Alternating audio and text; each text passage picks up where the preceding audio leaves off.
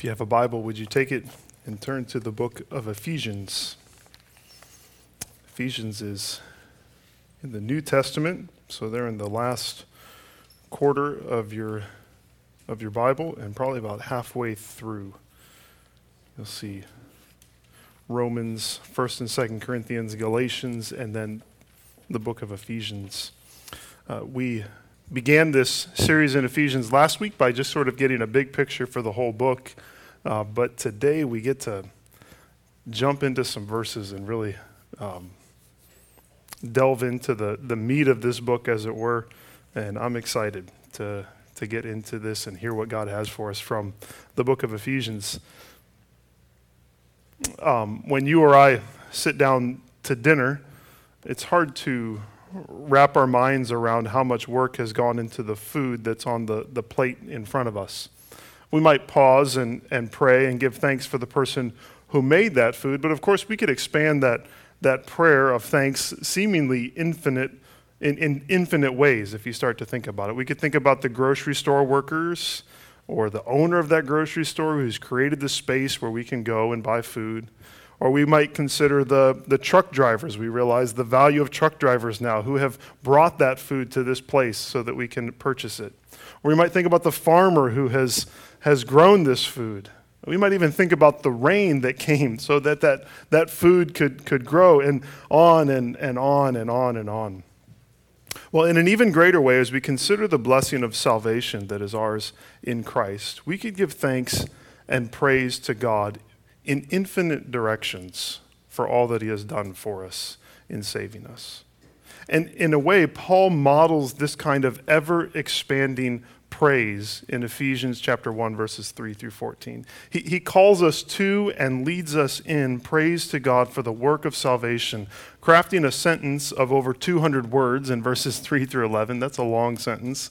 And then add even, adding even more praise in, in verses 12 through 14. Each phrase delving deeper and deeper and rising higher and higher to speak about the greatness of the work that God has done that is ultimately inexpressible and even beyond our knowledge.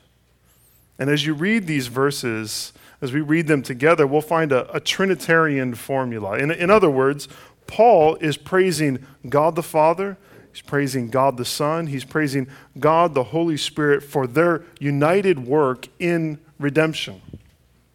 If the concept of the, the Trinity, of, of God being one person, uh, of God being one but in three persons, if that's new to you, this is what it means. This is what our statement of faith as a church, this is what we believe. God is revealed to us as Father, Son, and Holy Spirit, each with distinct personal attributes, but without division of nature, essence, or being. It's a hard thing to, to understand, but that's what we hold to. And we see here in this, in this first section of Ephesians that while the, the work of each member of the Trinity in salvation is unique, their actions are actually never completely independent. The Father and the Son and the Spirit work in harmony and never in isolation, though they're working in specific ways.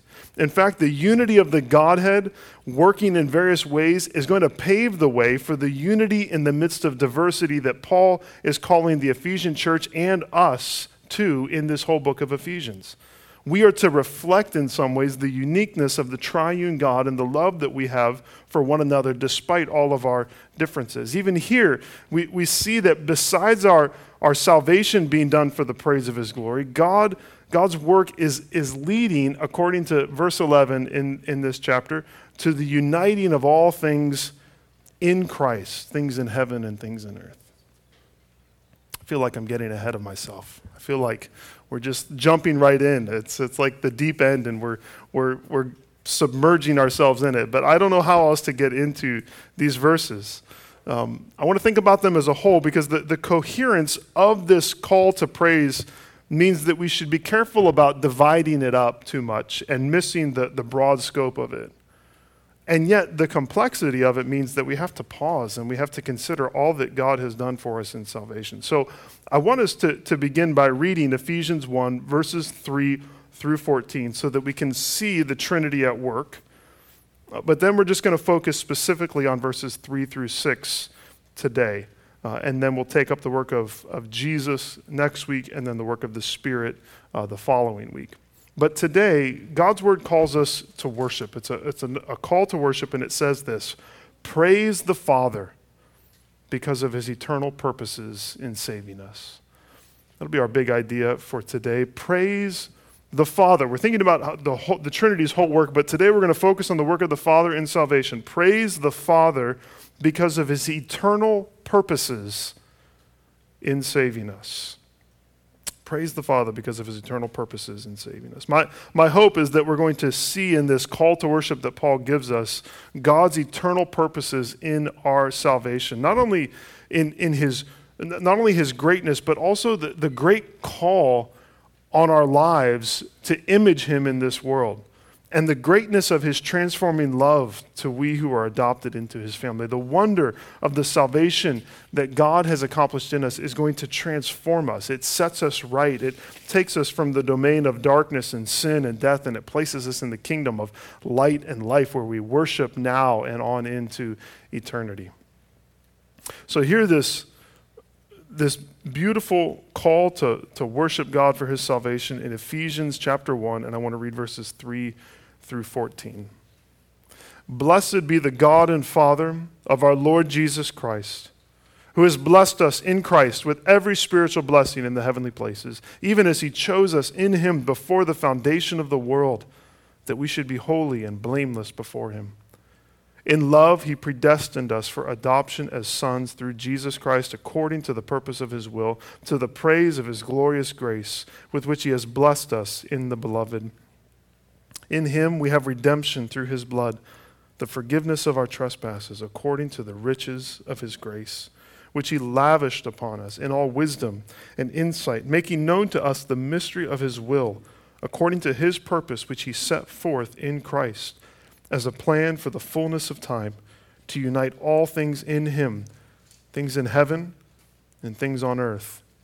In him we have obtained an inheritance, having been predestined according to the purpose of him who works all things according to the counsel of his will, so that we who were the first to hope in Christ might be to the praise of his glory. In him you also, when you heard of the truth, the gospel of your salvation, and believed in him, were sealed with the promised Holy Spirit, who is the guarantee of our inheritance until we acquire, acquire possession of it to the praise of his glory. Look back at verses 3 through 6 again. Blessed be the God and Father of our Lord Jesus Christ, who has blessed us in Christ with every spiritual blessing in the heavenly places, even as he chose us in him before the foundation of the world, that we should be holy and blameless before him. In love, he predestined us for adoption as sons through Jesus Christ, according to the purpose of his will, to the praise of his glorious grace, with which he has blessed us in the beloved. Praise the Father because of his eternal purposes in saving us. Immediately following his greeting in verses uh, 1 through 2, Paul calls us to bless the Lord who has blessed us. Blessed be the God and Father of our Lord Jesus Christ who has blessed us. So let's maybe make that our first point. Bless the Lord who has blessed us. Bless the Lord who has blessed us. Does that language sound familiar? Bless the Lord? Maybe it brings to mind our recent look at Psalm 103, where David told his soul to bless the Lord. You remember that? Bless the Lord, O my soul. We, we said that the Lord blesses us when He gives us the, found, the fathomless list of good things that we know in this life. But can we bless the Lord in the same way? Uh, can we give Him something that He doesn't have? Of course not. How, how could we give the Maker of all things something? Therefore, the, the way we bless the Lord is by receiving His blessings and then acknowledging that we would have nothing good in our lives except for His kindness. Psalm 72 18 says this Blessed be the Lord, the God of Israel, who alone does wondrous things. Another way to ask this question, how do we bless the Lord, is found in Psalm 116 12. It says, What shall I render to the Lord for all his benefits to me? Uh, the message translation says, What can I give back to God for the blessings he's poured out on me? What's the answer? Well, the answer is in the next verse of Psalm 116 I will lift up the cup of salvation and call on the name of the Lord. How do we bless the Lord? by rejoicing in the salvation that he has given us and by turning to him alone as the source of all good. God is blessed by us when we turn away from idols, when we turn away from all other sources of hope and, and strength, even ourselves, and we rest in him alone. When we recognize that it's only his grace that brings blessing to us. And here in Ephesians 1, Paul is blessing the Lord specifically for salvation. He is blessing the Lord as the author and the perfecter of our faith, as the only hope that any of us have of being reconciled to God and united to Him or united to our fellow human beings. Or to use Paul's language, we are blessing the Lord as the one who has blessed us with every spiritual blessing in the heavenlies. In the Old Testament, the, this call to worship Blessed be the Lord. It's a common phrase, it's a common call to worship, and it centers on Yahweh, on the, the covenant keeping God. Uh, Zechariah, the father of John the Baptist, uses this same formula in, in Luke 1 when he says this Blessed be the Lord God of Israel, who has visited and redeemed his people. But in some ways, Zechariah marks the final cry of Old Covenant praise because the arrival of Jesus transforms how we worship. And here, Paul shows us that. He shows us that we are called to bless the Lord as the God and Father of our Lord Jesus Christ. Not just blessed be the Lord, but blessed be the God and Father of our Lord Jesus Christ. We worship him as the one who has blessed us in Christ. Not only do we bless God as the source of all the goodness we know, but we know, but we bless God as the Father of Jesus because Jesus is the agent through which all of his goodness has come. I started trying to think about an illustration of that, that God has blessed us through Jesus, who's the agent through which all goodness has come. And I thought, I'm not going to mess with it. When you get into the Trinity, it's just hard to fathom it or even to illustrate it. Just recognize that all the blessings we have from God come through Christ. That's not to say that God Himself, God the Father, is not working. He is. Paul says that He is the one who has blessed us with every spiritual blessing, but He's done it in Christ. And not only that, but these blessings also come from the Spirit. The Spirit is said to be in the heavenly places, the, the high heavenlies, as a commentator named, named S.M. Baugh calls them. And Baugh also explains that by saying that God has blessed us with every spiritual blessing in the heavenly places, he is saying that all the blessings of salvation find their, quote, origin and ultimate fulfillment in the high heavenlies. And the Spirit is the link between this world and the new creation. It's already blowing my mind. The blessings that we have then, they're, they're otherworldly. They, they come from heaven, and in another sense, they, they come from the future reality of us being seated with Christ in the new kingdom in some ways, as I thought about this, it felt like science fiction. It, it feels like blessings coming from un, some uns, unseen realm and from some future reality. That's where our salvation comes from. And yet, in verse 4, Paul isn't concerned with the blessings that flow to us from the future. He, he's actually looking to the past. Here it's not science fiction, it's archaeology, and, it, and archaeology that goes all the way to the origins of the world and then even further back. And, and simply, Paul's not just looking back to Jesus, he's not just looking back to uh, Abraham or to the covenants made with David. He, he sees spiritual, the spiritual blessings that we have from the Father coming to us from before time itself even began.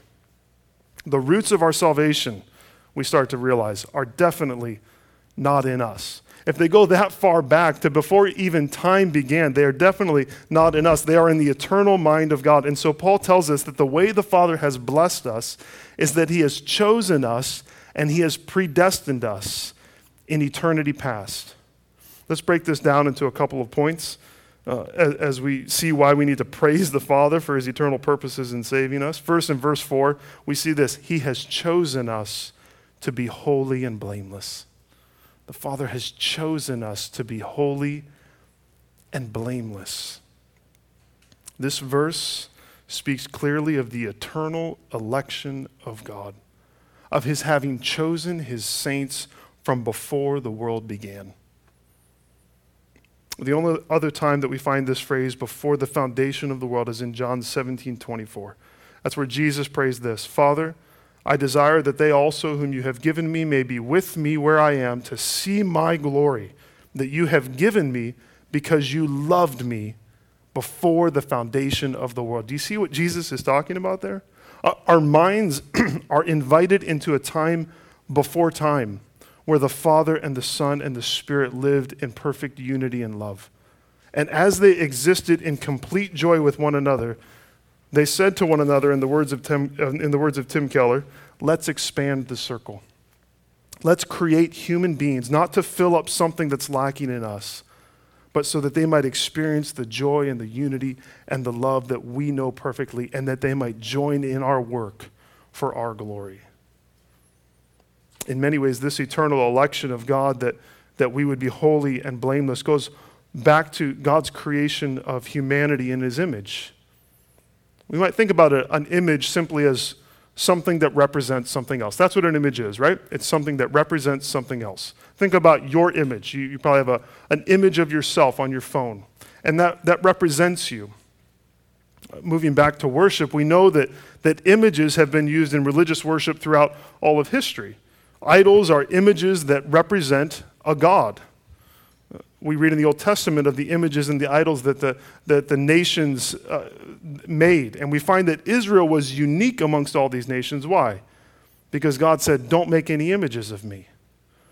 And why did God tell them not to make images? In large part because just as a picture can't capture all that you are in your emotions and in your personality and in your soul, even more so, infinitely more so, an image or an idol cannot capture everything that God is. So we cannot make them because they can't represent who God is.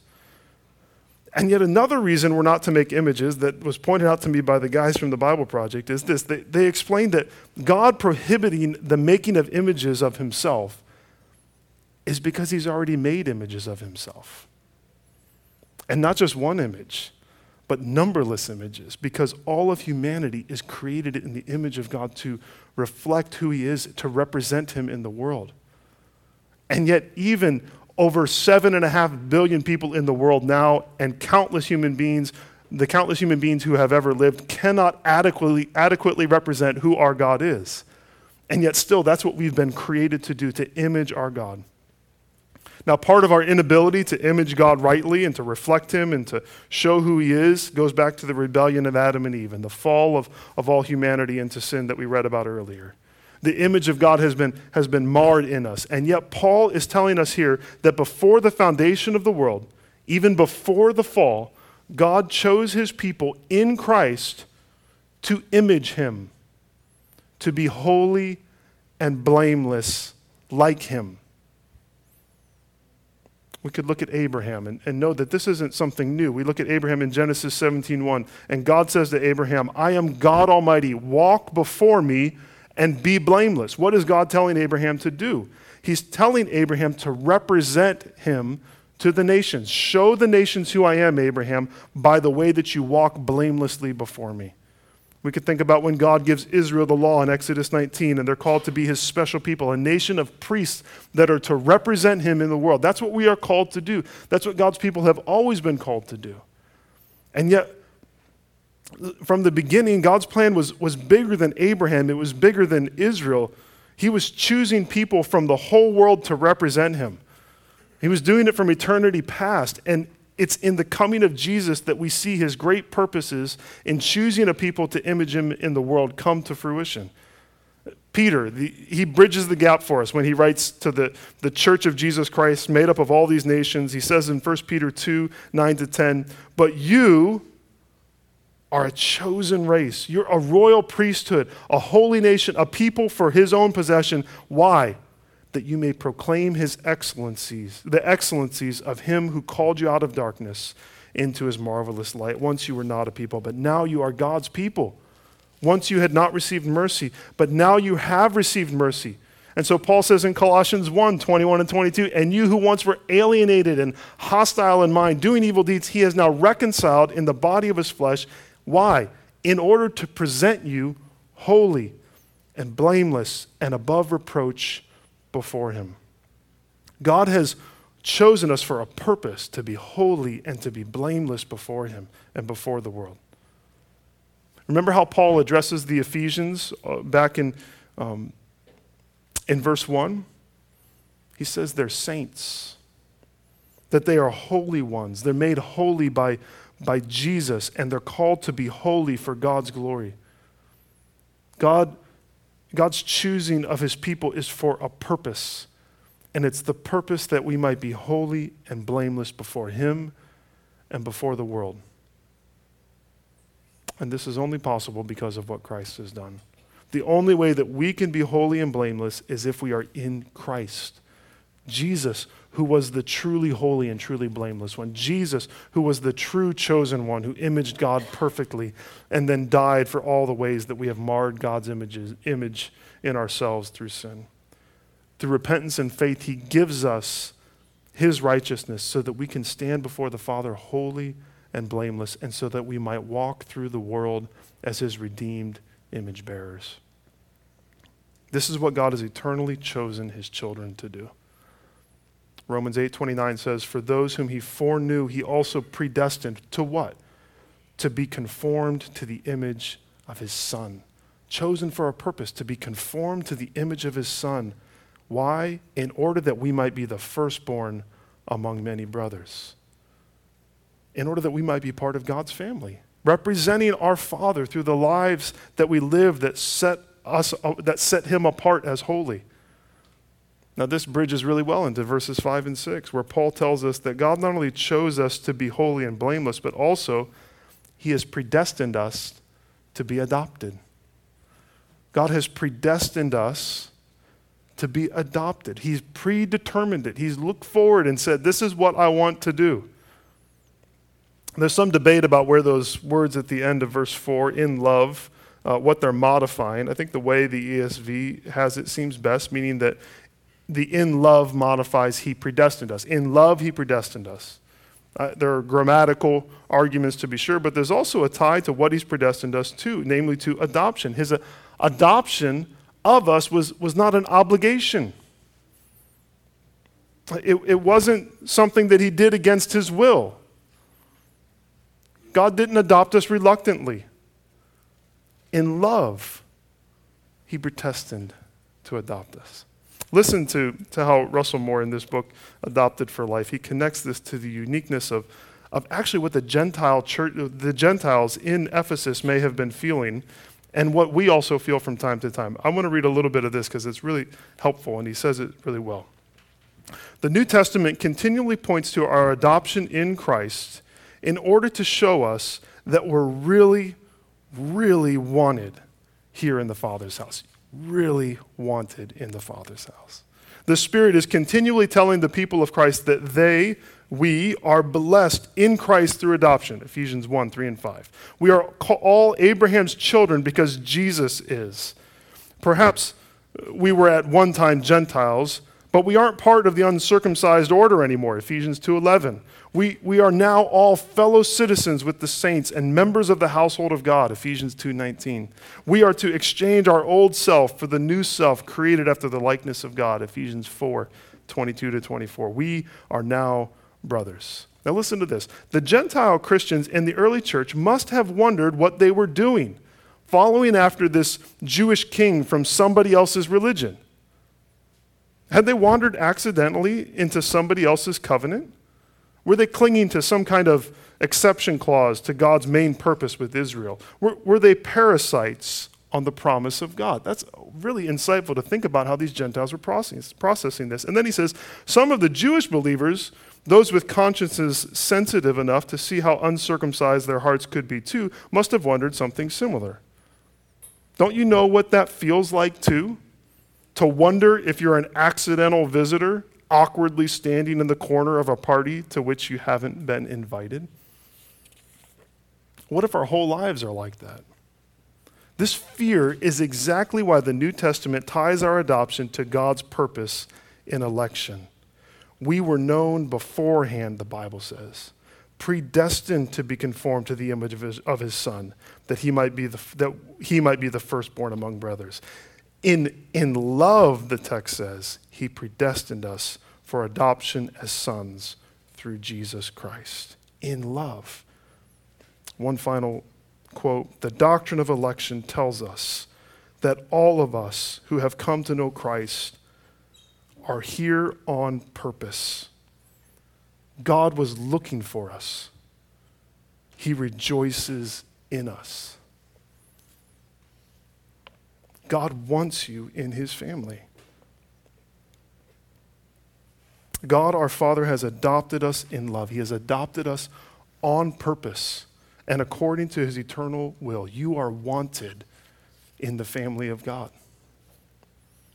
And because he has adopted us in love, he's also adopted us to, to bless us. While Jesus certainly is the unique Son of God, we who have trusted in him, we are all full fledged children of God with, with no distinction between Jew or Greek or, or any other division, which means that we are all equal heirs with Christ. We all will inherit the same blessings of salvation because of our equal sonship.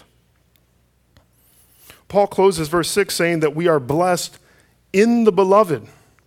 And what is the beloved? Better, who is the beloved? It's Jesus. Paul uses a unique name. He gives Jesus this name. You are, are, you are blessed in the beloved, in Jesus, who is the beloved Son of God. This is my Son who I love, with whom I am well pleased, God the Father says. And Paul tells us that we are beloved in the beloved.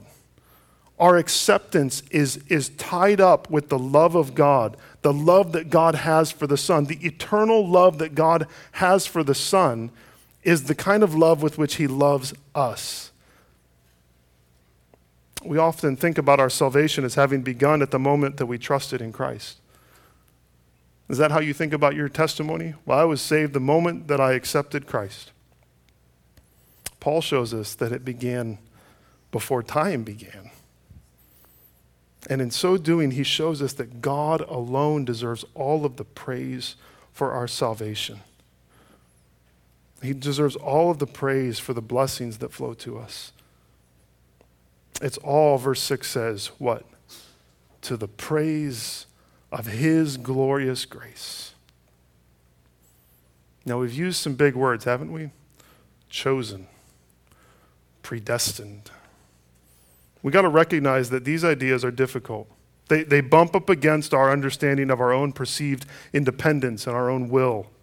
And we should wrestle with these things deeply. But let me give you at least one answer to the tension that's found in thinking about the idea that God has chosen and predestined his people, specifically, I think, drawn from this passage. And I've taken it from a, a sermon by a man named Derek Prime. This is what he said, and I think this is really helpful.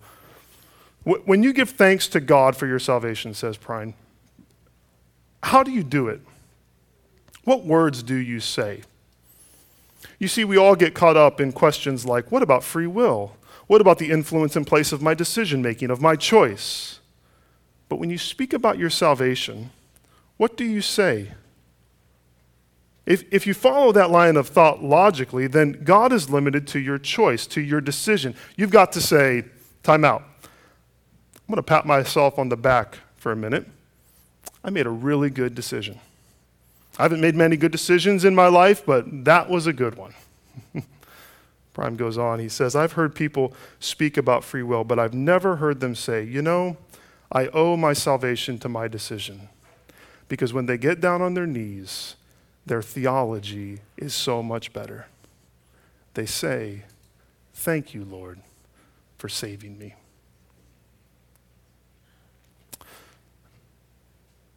Brothers and sisters, friends, questions about God's election, questions about the place of free will, they're not simple. They're not easy to answer. And I confess, I don't have all the answers. But what I see here is Paul praising God as the author and the finisher of our faith. I see a call for us to praise our triune God, knowing that He alone has saved us and that he has done it according to his eternal purposes of election and out of his eternal decree of love. So let's wrestle with these questions. I'm happy to talk about them with you. But let's never conclude those discussions by patting ourselves on the back. No, let's conclude by falling on our knees in thanks and praise to the God alone, to the God who saves. And He is the only one who can save us. That's the point of the fact that He has chosen and predestined us because therefore He gets all the glory. If God alone saves us, then God alone deserves the glory. Praise, all praise to the Father because of His eternal purposes in saving us. We praise him. We are, we are humbled by his glorious grace, not only because he saved our souls from eternal death, but also because what he has saved us to. We, we don't pat ourselves on the back, but we do bow in humility at what God has called us to as his children that we've been talking about. We, we see here that God has worked in us so that we would represent him in the world and that we would rest in his love. Maybe those are two ways to think about applying this as we think about the, the greatness. In many ways, Paul gives all of his theology first and the applications in the second half of the, of the, of the book. And yet there's application here because I think what we realize is because God has done this, he's, he's saved us. Why? To represent him in the world and to rest in his love. That's what we're called to do. This is who you are, Christian. You, you are one who represents God in the world and who rests in his love. He has redeemed us to be saints, his, his image bearer, his, his holy and blameless people who show who he is and speak of his glorious grace to anyone who will listen. He has saved us so that we would rest secure in his love. You ever feel insecure? Rest secure in the love of God, knowing that, that we are no longer orphans who have no home, but we are children of the living God with Jesus as our older brother and the saints of all ages as our family. Christian, this is who you are. This is who God has made you to be. And non Christian, this is who you are made to be. This is why God made you. You know, after a sermon like this, you might be thrown by a question similar to one like this but has God chosen me? You talk about election, and maybe someone who's not a Christian says, Well, what if I'm not chosen? How do I know if I'm chosen? How do I know that I can be saved? It's been said by many that election is best understood in hindsight. And they describe a, an imaginary door in heaven with these words written over the top Whoever will may come. It's an open invitation. Everyone can come to Christ and find salvation. And the illustration goes on that if you walk through that door, if you come through that door in, in repentance and faith, and you turn around, you'll see on the backside of that door another statement, and it says, Chosen in Him before the foundation of the chosen in him before the foundation of the world. For everyone who walks through Jesus because Jesus is the door of salvation, we will sing the praise of the God who alone has saved us. The God who has made salvation such that it's, it's His work from beginning to end. And if that's true, then He deserves all. Praise the Father because of His eternal purposes in saving us. I want to invite you to praise the Father in this act of worship, this act of worship that we call the Lord's Supper. If your hope is in Christ alone, I want to invite you to take this meal as a remembering, as a means of remembering what God has done for us, to do it as, a, as an act of worship, to remember what God has done for us in Christ, and that what He has done for us in Christ, He purposed from eternity past. We can Eat this bread and drink this cup to the praise of his glorious grace. If your hope is not in Christ alone for salvation, then I would simply ask that you let the bread and the cup pass. Um, in a moment, we're going to, to pass the elements. Joshua, would you help me when it comes time to do that? Appreciate it. But let's take a moment of silence first to reflect on what God has done for us in Christ, to prepare our hearts uh, to take this meal together. And then I will pray for us and we'll pass the bread and the cup together.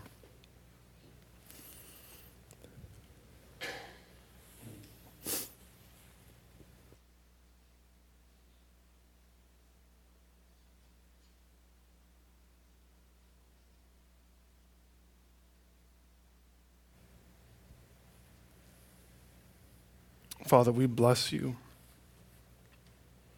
Praise you as the one who has blessed us in Christ with every spiritual blessing. Lord, all the goodness that we have is ours because of your purposes, because of the purposes of, of your will, because of your determination to show us grace.